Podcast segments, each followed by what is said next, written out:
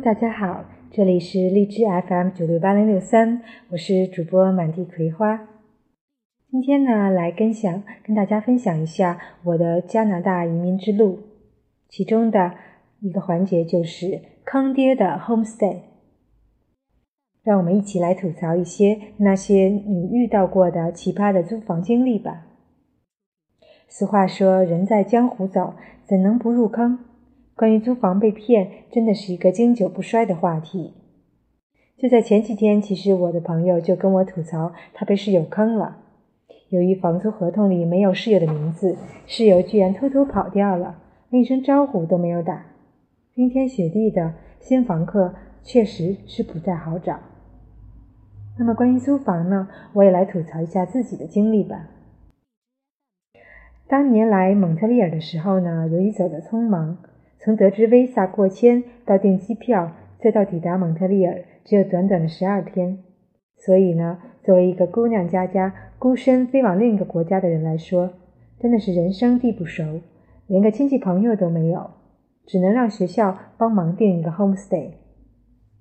在抵达前，我想象的 homestay 是这样的：干净、明亮，有基本的家居用品。毕竟是九百加币每个月，而且管一顿中饭，这点要求应该不算太高吧？但是。当 homestay 的黑人阿婆把我接到了位于 Van Dam 附近的老房子里的地下室后，我的内心飘过了四季。所以奉劝大家在签署 homestay 前要备注：一定不接受地下室。地下室不光黑暗不说，而且还有一股发霉的味道。当时我真的崩溃了。我是属于对气味非常敏感的人。闻多了一种味道后，仿佛这种味道竟定格在我的脑子里，走到哪都能感觉到这种怪味。夜里十二点，我把两个四十多斤的大箱子拖到地下室。当时的我是又饿又渴又困，想想还是一切都等太阳出来再说吧。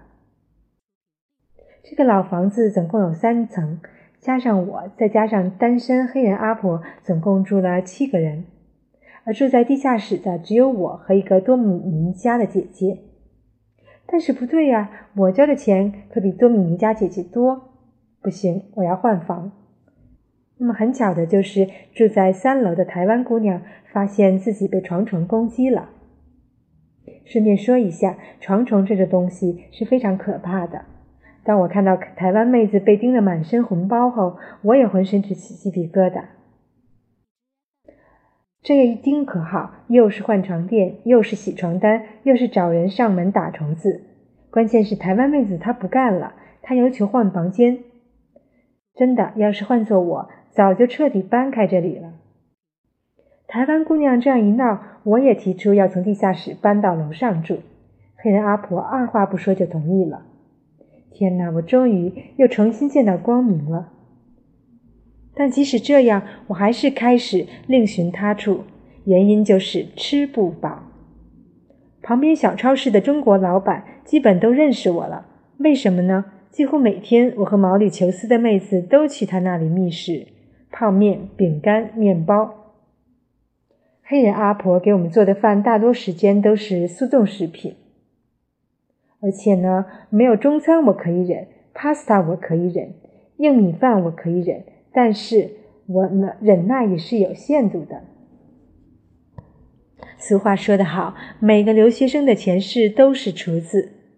楼上委内瑞拉的哥们儿曾教我做过 aropa，，算是改善伙食了。吃的时候呢，我就把它想成中国的肉夹馍。我的好朋友毛里求斯的妹子经常贡献她的奶酪给我，我俩一起拌面吃。而我当时厨艺基本为零。每天做的就只能是西红柿炒鸡蛋、鸡蛋炒番茄，再加上剩米饭。好在我就在 homestay 住了一个半月，然后就找到了中国妹子出租的房子，在东区的 Pontnac。整个屋子就两个卧室，一个大一个小，我选择小的。你可想而知，那个小的有多小呢？里面只够放一张 king size 的床，然后就什么都放不下了。在住了两个月以后，蒙特利尔就入冬了。我又一次搬离了这里。因为蒙特利尔冬天的大雪啊，必须要找个离地铁站近的，不然分分钟都有被冻死的可能。后来的后来，我发现我居然还是被这个中国妹子也给骗了，因为在搬离不久后，我发现中国妹子发帖整租这套房，整租只要五百五十元加币，而我当时那间只有她卧室三分之一的房间，却被她收了三百五十加元。总之，出门在外没被骗过，比中彩票还难。我身边的同学个个中枪，你们呢？你们有什么奇葩的租房经历吗？感谢大家的收听，也欢迎关注我的微信公众平台“加拿大生活不只是法语”。我们下次再见。